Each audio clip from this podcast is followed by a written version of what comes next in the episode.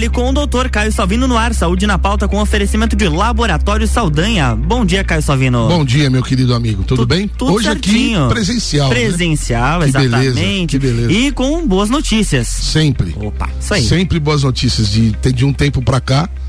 E hoje eu quero eu quero fazer um é, obviamente vou comentar sobre números, sobre a situação, mas eu quero fazer hoje uma uma quero falar bastante sobre a nova a nova a, a, a nova como se diz o novo boato né? Uhum. o novo pânico que está sendo instaurado por mais uma, uma notícia mal é, formada formulada né? Você que é um agora um jornalista sabe da responsabilidade de uma de um editorial né? Sim, e agora a gente tem no Brasil infelizmente um um conglomerado que se chama de consórcio, não sei do que, uhum. e que basicamente é o mesmo editorial e todos noticiam a mesma coisa da mesma maneira. Exato. Né?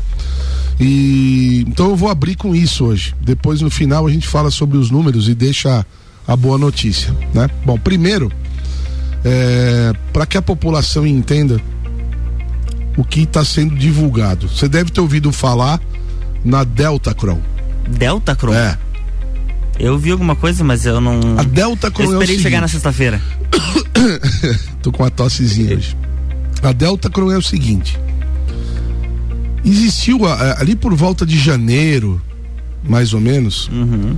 se noticiou que havia pessoas que tinham uma que existia uma nova variante e que havia pessoas contaminadas na França com essa variante, tal, tal, tal. E para variar disseram que ela pode ser mais agressiva, aquela o velho texto. A mesma história. O velho texto. Um pessoal da Universidade de Marseille, é, capitaneado por um dos mais brilhantes pesquisadores do mundo, chamado Didier Raoult. Eu acho que você deve ter ouvido eu falar dele algumas vezes aqui, por causa das polêmicas, as tretas da cloroquina, aquela história Sim, toda. sim.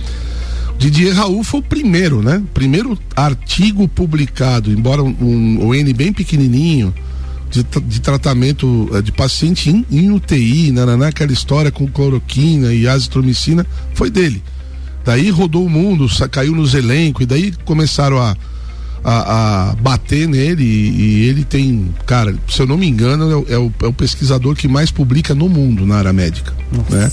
É uma equipe extraordinária, ele é microbiologista Uhum. e infectologista lá, da- da- dessa universidade, desse hospital de Marseille.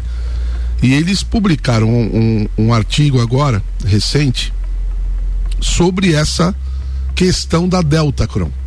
Então, primeiro, no primeiro momento, não se sabia se isso era uma nova variante, se isso era uma contaminação da amostra do mesmo paciente por duas variantes distintas, se a pessoa tinha uma co-infecção, ou seja, uma infecção pelas duas variantes simultaneamente, Sim. ou se se tratava de um fenômeno. é, vou tentar usar, usar uma terminologia menos pesada, um fenômeno de, digamos, de mix genético, né? Ou seja, uma variante tem uma parte genética dela, uma parte genética da outra, que na hora de fazer a. de criar dentro da nossa célula o novo vírus, acaba dando essa mistureba e sai um vírus diferente, né? Então, é, é, o que acontece? O que aconteceu? Eles pegaram as amostras que eles conseguiram, três amostras, né? Fizeram um estudo genético dessas amostras, fizeram lá uma o que nós chamamos de sequenciamento genético para verificar todos os genes daqueles vírus e eles realmente descobriram que se trata, se tratava naquele momento dessa questão dessa dessa mistura genética e que realmente algumas partículas virais saíram dessa maneira, né? Como se fosse uma aberração viral, né? Por que isso, Luan? Porque existem momentos de transição de variantes, né? A gente durante o mês, principalmente aqui de dezembro e janeiro, falou muito eh, nas mídias sociais, aqui na rádio não, porque a gente estava de recesso, né? Recesso, sim. Mas nas mídias sociais falei, falei bastante sobre isso, que é a questão dessa transição, onde você tem é, até mais ou menos final de dezembro, início de janeiro, metade mais ou menos da, dos casos eram por Delta e a outra metade por Ômicron. Uhum. Em final de janeiro, início de fevereiro, que consolidou a Ômicron. E agora a gente só tem Ômicron, tá?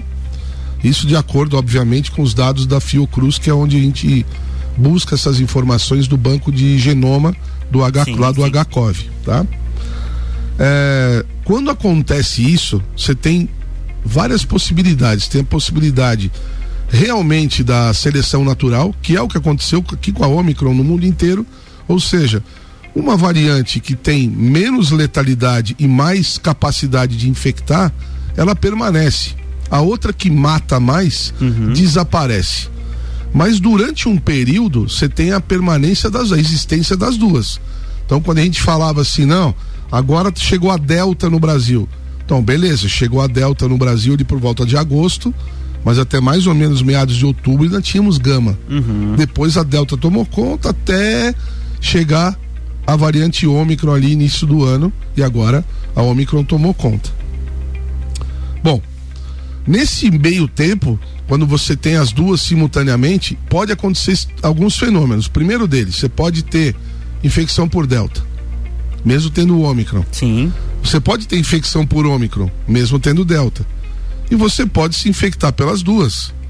Porque na, num determinado ambiente que você frequentou, pode ser que tenha pessoas contaminadas com Delta e pessoas contaminadas com Ômicron. E você vai respirar os dois vírus e vai se contaminar com os dois. Uhum. Quando isso acontece, você tem também duas possibilidades. Ou você desenvolve a doença pela variante predominante, então supondo que naquele ar que você respirou tivesse 90% Ômicron, 10 Delta. Então, grande possibilidade de você fazer uma infecção clássica de Ômicron. Uhum. Mas quando tem mais ou menos o um meio a meio ali, como foi mais ou menos ali por volta de dezembro, janeiro, o que que acontece? Você pode ri, literalmente respirar os dois vírus ao mesmo tempo, esses dois vírus entrarem na mesma célula por receptores diferentes, né? Quando eles entram na mesma célula e se desconjuntam geneticamente lá dentro, ou seja, quando o vírus consegue inserir dentro da célula do, do hospedeiro, da, da, da, pessoa contaminada, Sim. o seu RNA, quando cai esse RNA dentro do, do, do, ambiente celular, ele se desconstrói. Então isso pode haver uma mistura de gene. Uhum. E quando vai formar o vírus novo, pode acontecer essa, essa essa diferença e pode a, a, a, é, sair ali um vírus, digamos, híbrido. Uma parte delta, uma parte ômicron. E foi isso que aconteceu nesses casos lá na França. Então nós temos o corpo todo do delta. Então você tem nucleocapsídeo, envelope, membrana, é, outras proteínas de constituição da delta, mas a proteína spike da Omicron. Então, o que que acontece? Agora estão dizendo, ah, porque, nossa, a, a pandemia está longe de acabar e blá blá blá, esse blá blá blá todo. Mas na verdade, o que a gente pode concluir? A gente pode concluir é, com muita tranquilidade que como se trata de um vírus de uma de, dessa mistura delta cron que na verdade é raríssimo, né? Uhum. E, e, é tão interessante isso porque não fosse o sequenciamento que a França fez, a gente nem saberia que existiu isso. Porque isso é relativo a janeiro e fevereiro, não é relativo a agora. Uhum. É um trabalho que foi feito com amostras que já tinham sido coletadas anteriormente, né? Então, é, não tivesse sido esse, essa capacidade tecnológica do pessoal lá do, do, do, grupo do, do Dr. Raul, a gente não saberia que existiu essa delta, ou seja, essa mistura de Delta com Ômicron. Hoje a gente sabe que a, a, a prevalência maciça é Ômicron, uhum. né? Então, provavelmente essa estrutura híbrida ela já tenha desaparecido, tá? Porque não, não há necessidade é, do, do, na questão da virologia do SARS-CoV-2 essa permanência. Ele já conseguiu se adaptar de uma maneira em que ele se espalha muito velozmente e mata poucas pessoas. Então, a gente está atacando menos o vírus com medicamento, com tatatá, com tratamento. Sim, ele está sossegadinho, vai lá, faz a gripinha dele e, e fica de boa, né? Pessoas saudáveis, tá? Em pessoas com comorbidade, já, a coisa já é diferente, uhum. precisa prestar atenção. Né? Lembrando que pessoas com comorbidades, né, Luan, não, não devem prestar atenção somente em SARS-CoV-2. Elas devem prestar atenção na sua imunidade como todo. Para outras viroses também, para respiratória, para outras doenças. Então, sempre ficar antenado com as suas consultas regulares, seus exames regulares, né? Bem certinho. Para que não tenha problemas relacionados a, a uma infecção uhum. que porventura ela venha a desenvolver. Mas o que eu queria deixar de, de recado aqui sobre a, essa história é que como a proteína S, proteína spike, que é a chave do vírus para entrar na célula, ela é da Omicron, toda a característica é de, de fisiopatologia da doença é da Omicron. É da Omicron. Então, mesmo que ela tenha o corpo da Delta, ela não se comporta como Delta, ela se uhum. comporta como Omicron. Tanto é que não fosse o sequenciamento, não saberíamos ser que o corpo seria da, da Delta, uhum. né? Porque o, o RT-PCR não discerne de quem é o envelope, de quem é o núcleo capsídeo. Ele apenas detecta. Se não fizer o sequenciamento, a gente não sabe. Portanto, é, menos pânico, não, não comecem de novo a entrar em neurose, né? Coletiva de meu Deus, não acaba nunca, meu Deus, né? Lembrando que o universo escuta tudo, né, Luan? Ah, com certeza. Então, quando a gente conecta com o negativo, o negativo permanece. Então, ao invés de a gente ficar dizendo não acaba nunca, a gente tem que dizer já acabou. Porque daí, quando acabar, a gente já está acostumado uhum. com o uhum. fim. Não Bem é isso? Certinho. Bem Beleza, certinho. então? Então Vamos... a gente vai para pro break e volta para a segunda página do, da nossa coluna. Isso aí. RC7828, estamos no Jornal do Manhã com a coluna Fale com o Doutor, no oferecimento de Laboratório Saldanha, horas que salvam vidas.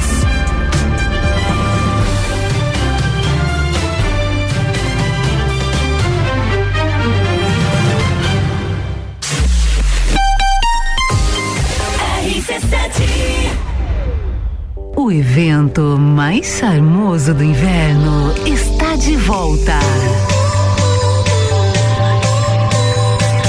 Entreviro do Morra. De volta às origens. Life is all about what you do and how you do it every day. Início das vendas 2 de abril pelo site rc7.com.br. Você já pode fazer o exame RT-PCR para Covid-19 em Lages e em menos de três horas. O Laboratório Saldanha é o primeiro e único da Serra Catarinense a realizar exames com equipamento Dinexpert Cefate, o melhor e mais confiável método para a detecção do vírus Covid-19. Não arrisque sua viagem internacional.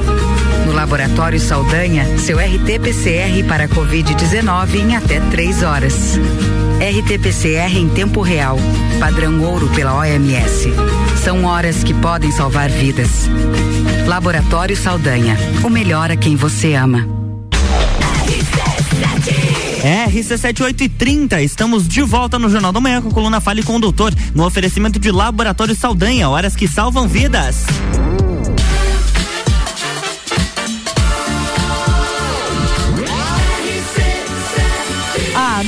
Seu rádio tem 95% de aprovação. Jornal da Manhã.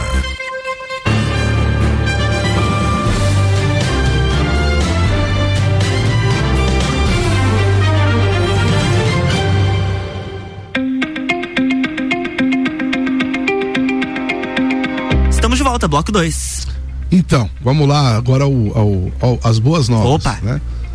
Dito essa parte da Delta Cron, então para as pessoas não ficarem preocupadas, continuarem com seus. Aliás, muito bacana a gente lembrar do seguinte, é, me deu até um insight agora aqui que eu queria ter lembrado mesmo. É, muita gente tem me perguntado assim, putz, então agora vai acabar é, uso de máscara e uso de não sei o que, álcool gel. Eu falei, não, não, não deve acabar. Uhum. Vamos, vamos pensar com clareza. A gente está falando aqui em acabar com. em não usar máscara no, de uma maneira é, é, convencional como está sendo usada. Então, tipo, puta, andar de máscara na rua, ah, entrar de máscara em tudo que é lugar, né? Agora, existem, existem hábitos dessa pandemia que, na minha opinião, deviam permanecer. Eu até quero saber tua opinião sobre isso. Vamos lá. Primeiro, tá? Primeiro ponto. Vou viajar de avião O avião fechadão. Uhum. Se eu vou até São Paulo, uma hora de voo, tal, tudo bem. Agora, vou para a Europa, vou para os Estados Unidos, sete horas de voo, oito, dez. Bota a máscarazinha. Porque você não sabe, está lá dentro daquele avião, tal.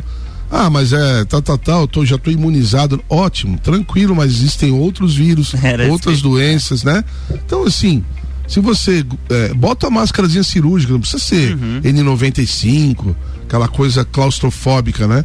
Bota a máscarazinha cirúrgica, faz tua viagem de boa, de boa. Não precisa ter vergonha disso, não. Claro. Né? Eu quero ver se eu permaneço com isso. com esse vício é, protetivo de quando tiver de avião, tiver dentro de um, de um ambiente muito fechado que, que me trouxer certo desconforto, eu me proteger assim. Ambientes Outro- que de fato É. tirem o, o conforto, né? A gente. Com um detalhe, que você po não possa evitar estar. Uhum. Porque aquilo que você pode evitar, não vá. Não precisa ir. Sim. se você se sente desconfortável, com medo, né? Segundo hábito, tá? Usar a máscara para se servir no buffet. Nossa, é.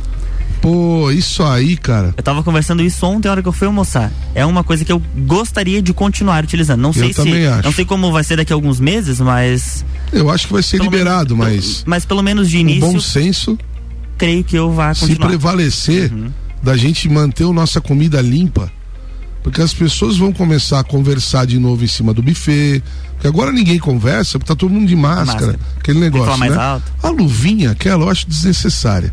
Aquela luvinha. Passa o álcool gel.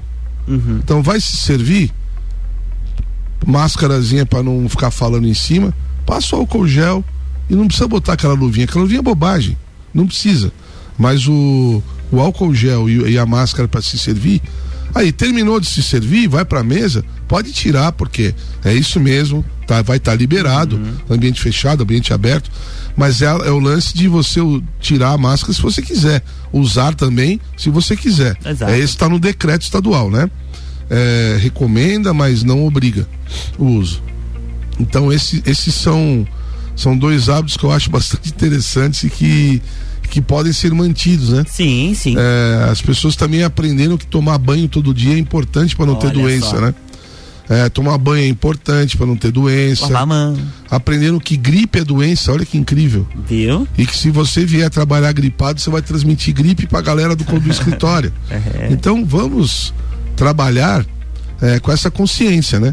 De que doenças respiratórias são transmissíveis, sim, e que se você tiver sintoma, aí sim use máscara. Eu tô com sintoma, vou no médico, ponho máscara e vou no médico. Tô na sala de espera do doutor com a máscara no rosto, para evitar que outras pessoas que estão na sala de espera peguem a minha doença respiratória. Então esse bom senso é que deve prevalecer. Bom senso no Brasil não é lá uma prática muito é, é, utilizada, mas pode vir a ser. Se a gente começar a dar exemplo, né? Se nós dermos exemplos, então eu acho que isso deve ficar. Mas voltando ao, às boas novas, né? Eu diria que hoje a gente já pode dizer que o comandante da aeronave diria o seguinte: estamos em, em- em- já estamos em como é que se fala em rota de descida, né? Então preparar para o pouso já já, já escutamos. Uhum. Muito em breve a gente vai, vai escutar o fim da pandemia. Eu não acredito que eles vão segurar isso e permanecer.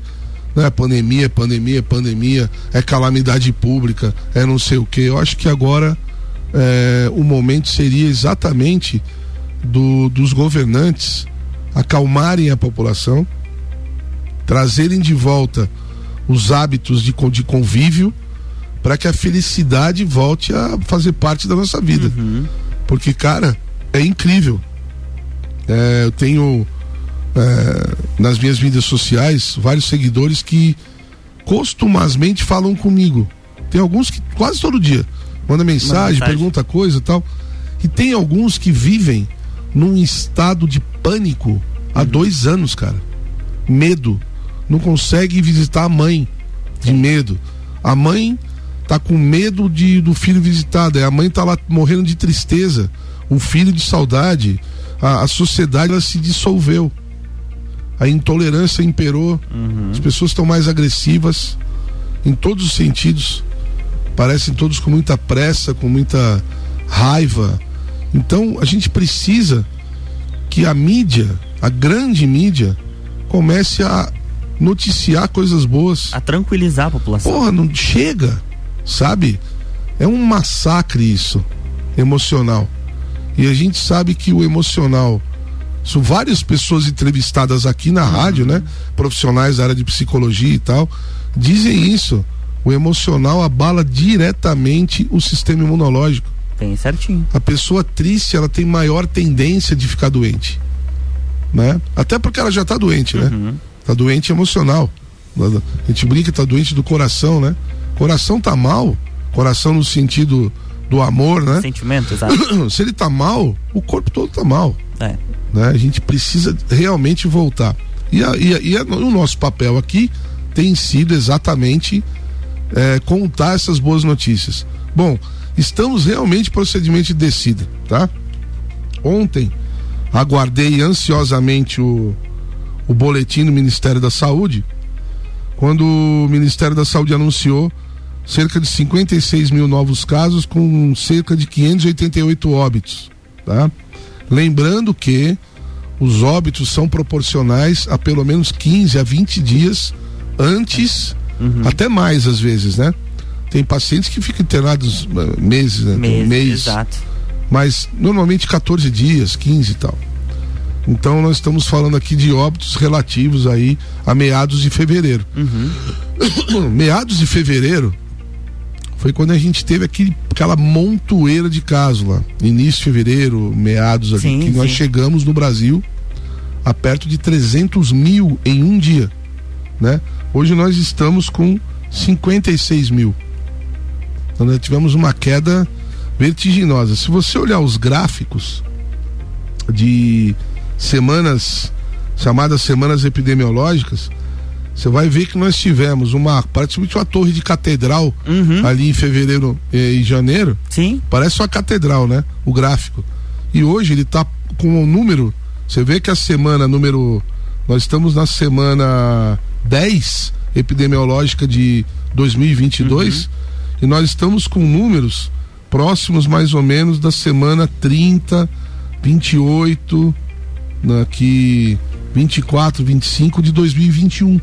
Então nós já voltamos a ter as curvas da Delta, de número de casos e número de óbitos. Então, acredito que realmente agora a gente está preparando para aterrizar, né? Então, e isso, Luan, é tão importante porque eu lembro quando aprendi nas aulas de história, você deve lembrar disso também, quando a gente aprendeu sobre a libertação dos escravos, que aconteceu de repente no Brasil, e de repente o negro que trabalhava numa fazenda de algodão, por exemplo, ele deixou de ter tudo.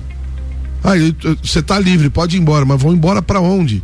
Não tenho casa, não tenho emprego, não tenho comida, não tenho dignidade, não tenho nada. Então jogaram a, a população, pf, aquela população que era escravizada, para uma situação de total desamparo. E a gente precisa tomar cuidado com isso, porque a- a- no momento em que dissermos acabou, a população vai estar desamparada, porque por enquanto é uma falsa sensação de proteção do pelo Estado, né? Então, eu estou protegido pelo Estado que tem regras, decretos que obrigam pessoas a fazerem isso, isso, isso e aquilo, e amanhã eu não tenho uma proteção nenhuma, então eu vou entrar em pânico. Uhum. Eu vou ficar com medo de entrar no cinema, de circular no shopping, de ir até um jogo de futebol. Eu vou ficar com medo. Então nós precisamos amparar a população com orientações corretas, sem esse, esse, esse exagero terrorismo, esse terrorismo midiático. Nós precisamos acalmar o coração da população para que a gente tenha um pouso suave e que possamos então depois desembarcar e seguir com a nossa vida. Né? Eu acho que esse é o essa tende a ser a nossa grande meta. Depois de tanta turbulência, merecemos um pouco tranquilo. Merecemos um pouso tranquilo, né? E atenção, porque nós estamos acompanhando muitos casos, muitos casos de de pós-Covid, né? Pessoas que têm os sintomas prolongados, assim, uhum. tem vários casos disso, e também pessoas, algumas, que apresentam problemas pós-vacina. Então, se você sente sintomas é, ainda depois de 15, 20 dias pós o quadro de Covid, ou se você fez uma dose de vacina e sentiu alguma coisa diferente, procure imediatamente atendimento médico na UPA. Uhum. A UPA está preparada para isso, para receber as pessoas lá, ou o seu médico de confiança, para que não se perca tempo, né? Fundamentalmente ainda estamos com essa mesma conduta, não podemos perder tempo. Mas nós estamos nos preparando para o pouso, amigão. Espero que em breve a gente possa estar tá aqui 8 horas da manhã tomando uma espumante. Opa, quem pra sabe, né? comemorar. Né? Não é isso? Gritando no sextou. Isso aí, cara. Sextou sem pandemia. Um grande abraço então para você aí, um bom final pra de semana. Nós. Você já falou que vai ficar em casa descansando. Isso aí. Mas muito muito cuidado pra galera toda aí. Vamos ficar sentadinho com o cinto afivelado para que esse pouso realmente seja tranquilo. Boa semana para todo mundo, bom final de semana e até a próxima sexta. Na semana que vem tem mais Fale com o Dr. Caio Salvino com oferecimento de Laboratório Saldanha. Jornal da Manhã.